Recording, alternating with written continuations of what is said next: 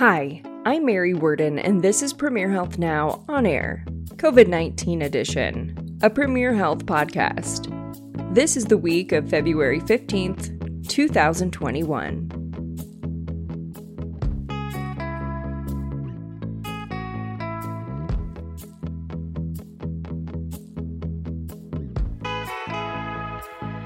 Hey guys, it's February here in Dayton, Ohio, and I want to start this episode off by saying that I hope you're staying warm out there. Our weather report is telling us to expect anywhere from zero to like 85 inches of snow, give or take a little. So, needless to say, I've been checking the weather about every half hour for the last week straight. I started out checking a weather app that came built in on my phone, but then I started mixing it up and I was checking out some local news and weather stations on social media. And you might not know this about me, but I love social media. I love it. I know some people hate it, and those same people are probably annoyed at my usage of hashtags, but social media is amazing. Here are a few things I love about it. It's free, and that's always in the budget, I think, right? Yeah, free. Mm-hmm. You can get really timely updates on news, weather, and information, and you can also get really timely updates on your friends and family. For example, my niece and nephew are sunning by a pool in Florida this week, so they've been rubbing that in my face with their cute pictures and their little bathing suits by the pool. And one of my friends from Texas is expecting her first little baby. You can also reconnect with people you haven't seen in a long time, like my very first childhood friend who lived down the street, and then I lost touch with her when we moved away, but then here we are decades later, and we found each other on Facebook and got to catch up. If you have a smartphone, it's always accessible to you. You can talk to people locally and you can talk to people from all over the world. I even keep in touch with my friends from Australia, even though when I'm waking up, they're going to sleep and vice versa, but you know, we make it work. Social media can be an awesome environment for encouragement. So if you're interested in something or if you're interested in anything, I bet you there's a social media group for that one thing with people just like you who are out there cheering each other on, sharing pictures and stories, answering questions, and even offering words of encouragement. And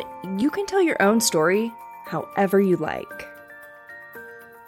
So, like I said in that lengthy list of likes about social media, you can get information all the time. Do you know that Premier Health is on social?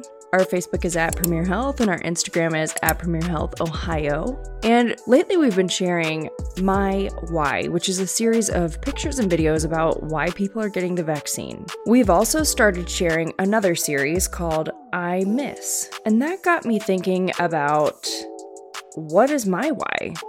And what do I miss? My why? I'm tired of being afraid all the time. What do I miss? Everything. From seeing friends and family more to being able to wear lip gloss that doesn't get smeared all over the place by a mask.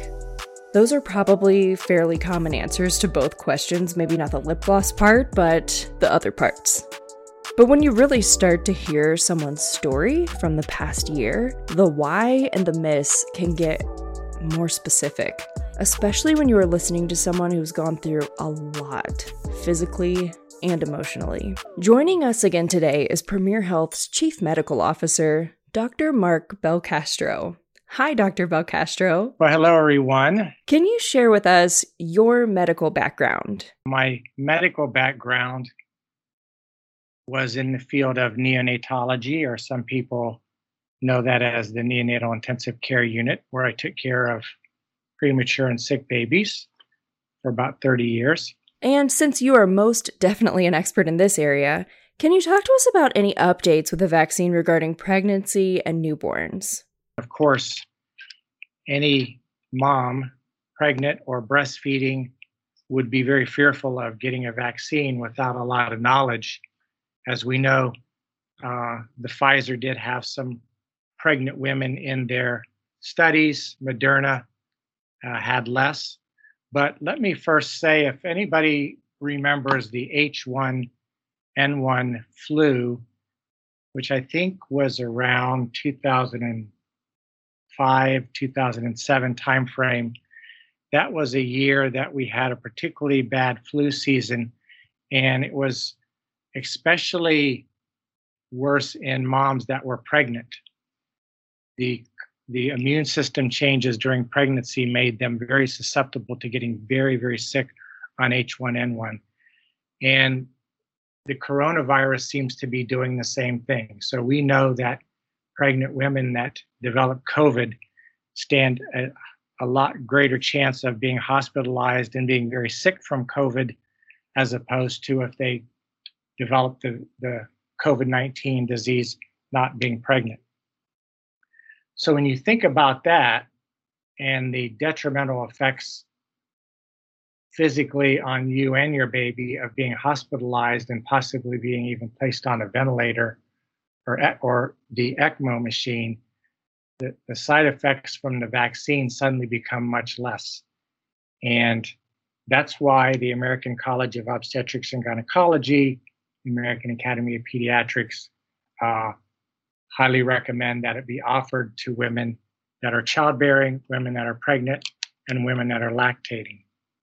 Another thing to, to note is that throughout COVID, throughout all of 2020 and into 2021, obviously there have been a lot of women that have had COVID and have delivered and have and have breastfed.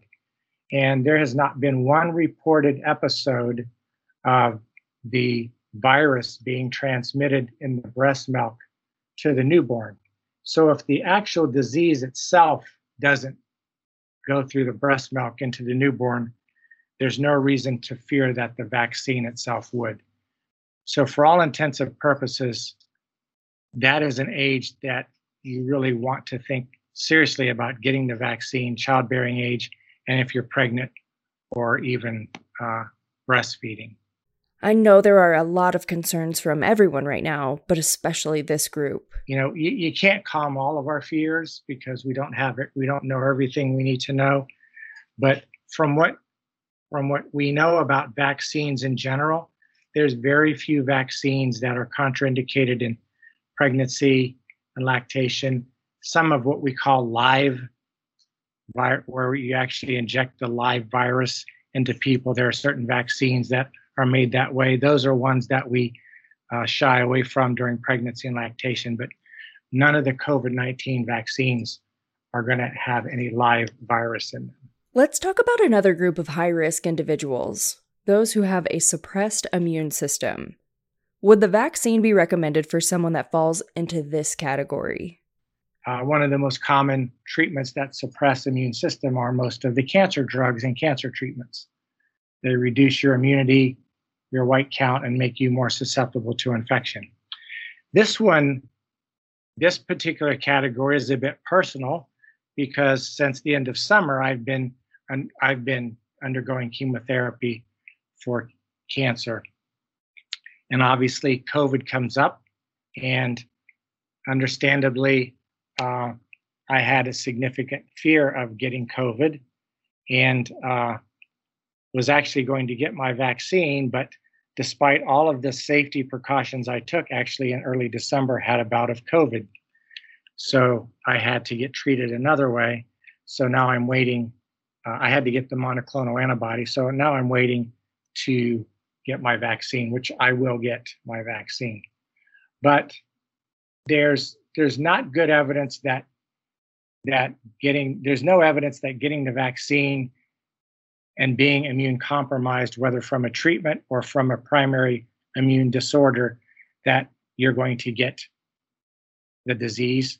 And there's enough evidence that your body's re- uh, immune response can make the necessary antibodies to protect you. So that's certainly a high risk group, just like the pregnancy group, that needs to be pursuing the vaccine whenever their number is called, uh, which varies from state to state, you know, different categories, age groups, and things like that. Dr. Belcastro, we're going to revisit a few of the things you mentioned in this response, and we're going to hear more of your story later in this episode. Let's stay on the topic of the vaccine. Can you talk to me about herd immunity? What is herd immunity and how can we achieve that against COVID 19? Now that we're vaccinating everyone, uh, you know, we we hear things like by you know June, end of June, will 80% of the the population be vaccinated, and that's a target that we look for, and that that sort of ties into the thing that we call herd immunity.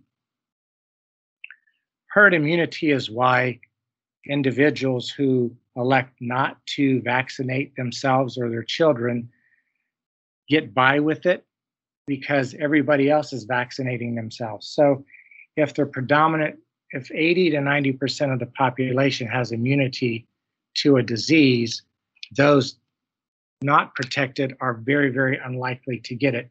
But things will happen. You know, there was, you know, a decade or two ago, there was outbreaks in pertussis, which is whooping cough, and infants were getting very sick and dying from it. And we know, you know, years back there were measles outbreaks in California. So even though there's herd immunity, those who elect not to get vaccinated still put themselves at risk, particularly if an outbreak comes up. So whether by the you know the combination of vaccination and the number of people developing the disease, when we get to at least 80 and somewhere between 80 and 90 percent of the population having resistance or some antibody to the coronavirus, we will have achieved herd immunity. Doesn't mean the disease doesn't go away, it's still around, uh, but that's herd immunity.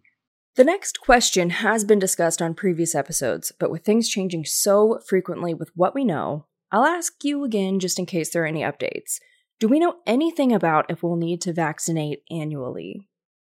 There are many experts who believe that may be the case, that the coronavirus is here to stay. So it will be important that we, just like an annual flu vaccine, this may become an annual thing for us. Let's say that someone has a loved one who they have not seen in a long time to keep them safe during this pandemic, and that loved one got vaccinated. Is it now safe to visit them or to be visited? You know, as we vaccinate, you know, even myself, having come through COVID, I, you know, was for at least in the week or two after I recovered, I was thinking, well, now I'm pretty safe, you know. And but I, I had to guard myself against those thoughts, knowing that there have been reports of people getting a second infection.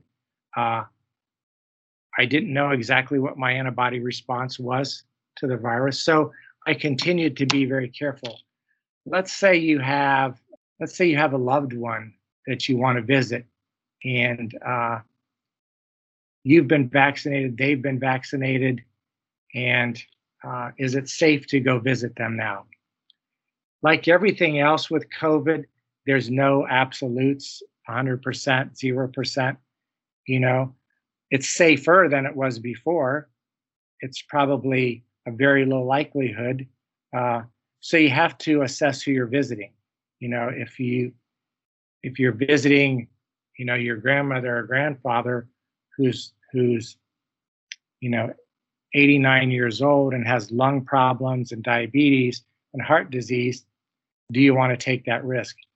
If you uh, you know are going to see some grandchildren you haven't seen in a long time can you go see them wear a mask and visit them you know, you have to weigh sort of the emotional toll that the lack of socialization and visitation is taking on yourself and them against the odds of the disease. And there may be instances where you say, you know what, I will be healthier if I make this visit. Those are the types of weights and balances you have to, to put into each of these questions. And obviously, reach out to experts, you know, whether it be your physician or any of the local experts in Premier if you want to make a decision on how they might feel about that. As far as the side effects from Moderna and Pfizer, does one vaccine seem to be better or worse than the other? You know, as far as the, the vaccines, Moderna and Pfizer, uh, do the side effects seem worse than another? Uh, I don't know that there's any evidence of that. New reports are saying not to take over the counter pain relievers before getting the vaccine. What are your thoughts on that? And do you have recommendations to help alleviate pain or short term side effects someone might experience after getting the vaccine? There's, again, not a lot of data. What the CDC is saying right now is that uh, if you do take something, take Tylenol. Don't take something before you go. Uh, the experts are saying there's not a lot of science behind that, but it's the best advice we can give now. So don't pre-medicate yourself with with Tylenol. But if you do get symptoms, if they're local, you know, like a warm hot cloth on your shoulder might be the best thing. And if you can sleep through it, but if you're really, really uncomfortable, Tylenol is the best. You know, there's just a little bit of evidence that taking ibuprofen might inhibit the antibody response, but does it really make the vaccine less effective? No one knows. So if, if you can stick to Tylenol, that would be your best bet. It looks like Johnson & Johnson is not far from being able to provide their vaccine in addition to what we have available now. What do we need to know about their vaccine? For me personally, since I have to wait uh, 90 days since I received the monoclonal antibody, I'm uh, I'm excited about the Johnson and Johnson vaccine, which is only going to be one shot, but maybe it has as much side effects with one as the Moderna or Pfizer does with the second one. So maybe I'm kidding myself, but nevertheless, if I can get if I'm going to have those side effects and only have one shot, maybe I'll maybe I would take the one shot. You know, they don't give the numbers that Pfizer and Moderna do of the the 90%. They say 70%, but but even 70 to 80%, those those are good numbers. And it's probably higher protection against severe disease. The 70% is any disease but it's probably you know at least 85% against getting severe disease and that's re- really what we want to to avoid. With many reports of discomfort and short-term side effects after getting the vaccine is it effective if you don't have a strong reaction to it? For the lucky ones that don't have any side effects the vaccine's just as effective. So why is that? Nobody knows but uh, it's just as effective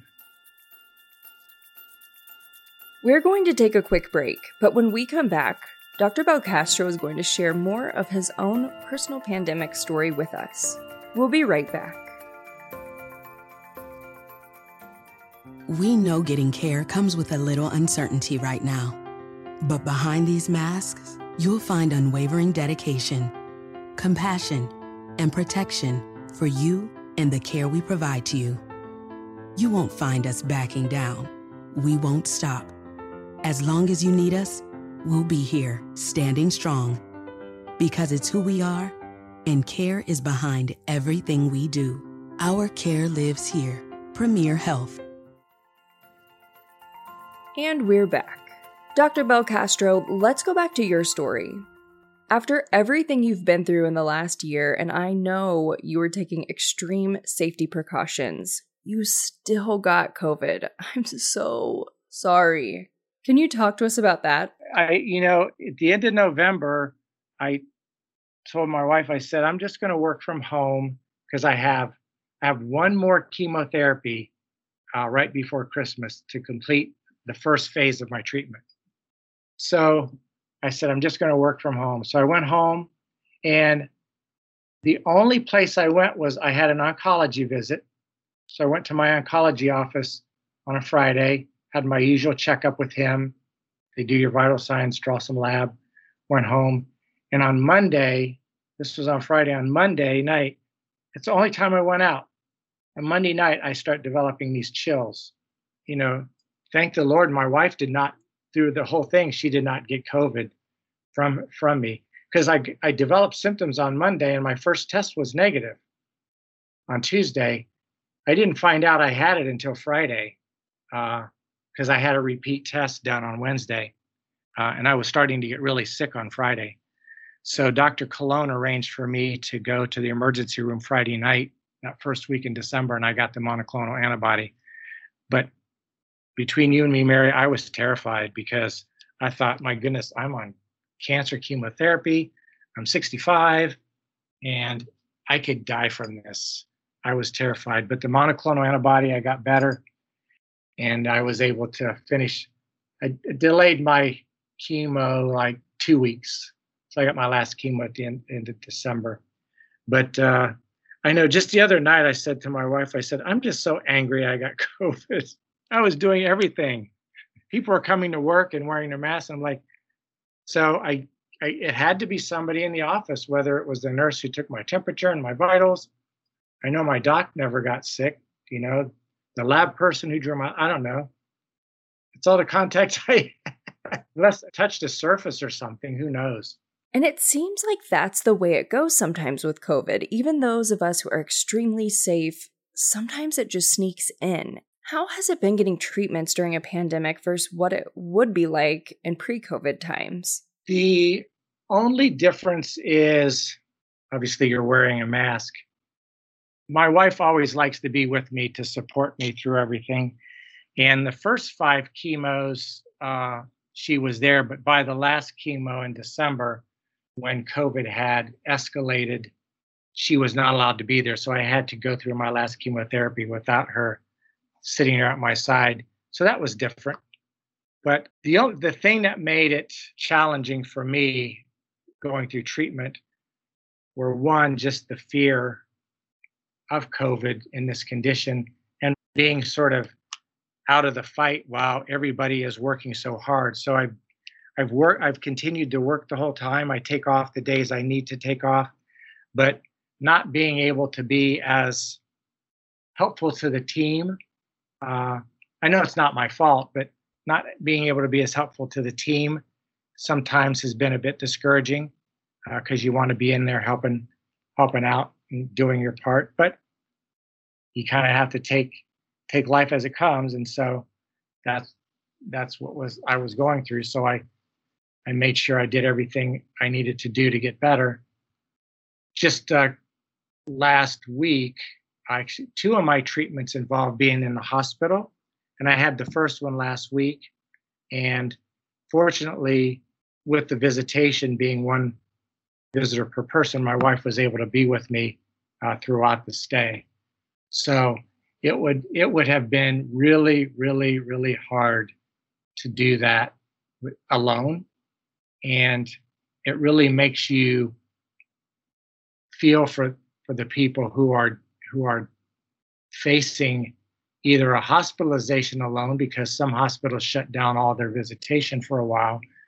But we do know, everybody knows the loneliness and the impact of COVID on a family. I mean, we lost I lost my mom in March. She did not have COVID, but the visitation was very restricted. So I you know, I know what that felt like. So this is this is a year that's been like no other. As much emotional and sort of psychological trauma as there has been physical trauma from this disease. So it makes you stronger, but it's not fun. If ever I could send a virtual hug, I would want to do it right now. And Dr. Belcastro, you're such a team player. To say that you feel out of the fight, you are going through your own fight right now. The fact that you're still working and making the time to take interviews like this one, it speaks volumes to your character, and that tells me that you are still contributing very much to this fight. So, what's next for you? So, yeah, I have one more inpatient treatment, then some radiation, and my light at the end of the tunnel is probably going to be mid April. Uh, so I'm looking forward to a very good spring. And Dr. Belcastro, what's one last thing you'd like to leave our listeners with? My advice for everybody is I love the fact that the numbers are dropping, but it happened over the summer, and we just need it's so easy to say, okay, it's over with. I can let my guard down. But if we can just hang on, keep the masking, the distancing, and all the precautions and the carefulness, you know, into the summer and see where we are, we can possibly avoid another surge, whether it be from these new strains, who knows? But I would just encourage people work. You know, this is what what is it that marathoners say that the hardest time is like mile, you know, mile like 20 through 23. You know, that's kind of where we are in this marathon. What do athletes do or people in endurance sports? You just you you put the next foot forward every day. You just one more step, one more step. So to me, it's one more day, one more day of doing this, one more week, one more month. Check that off, and just just stay, you know, stay with it. Don't look too far ahead. Some people call them micro goals, but uh, that would be my advice. Dr. Belcastro thank you so much for being open enough to share your story as well as for all of the really important updates you gave us today. Thank you, Mary. Everyone's why is specific to them, and we all miss something. Part of Dr. Belcastro's why is to get back in there and join in the fight against COVID 19 and to live. So I'm curious what do you miss? What's your why?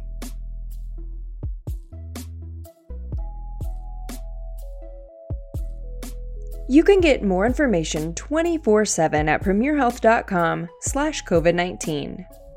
And we want you to get the information you need about COVID 19 vaccines from people you can trust. Visit our COVID 19 vaccine hub for up to date interviews with our physician leaders, fact sheets, news, and more about COVID 19 vaccines at premierhealth.com/slash vaccine. This has been Premier Health Now on air, COVID 19 edition, a Premier Health podcast.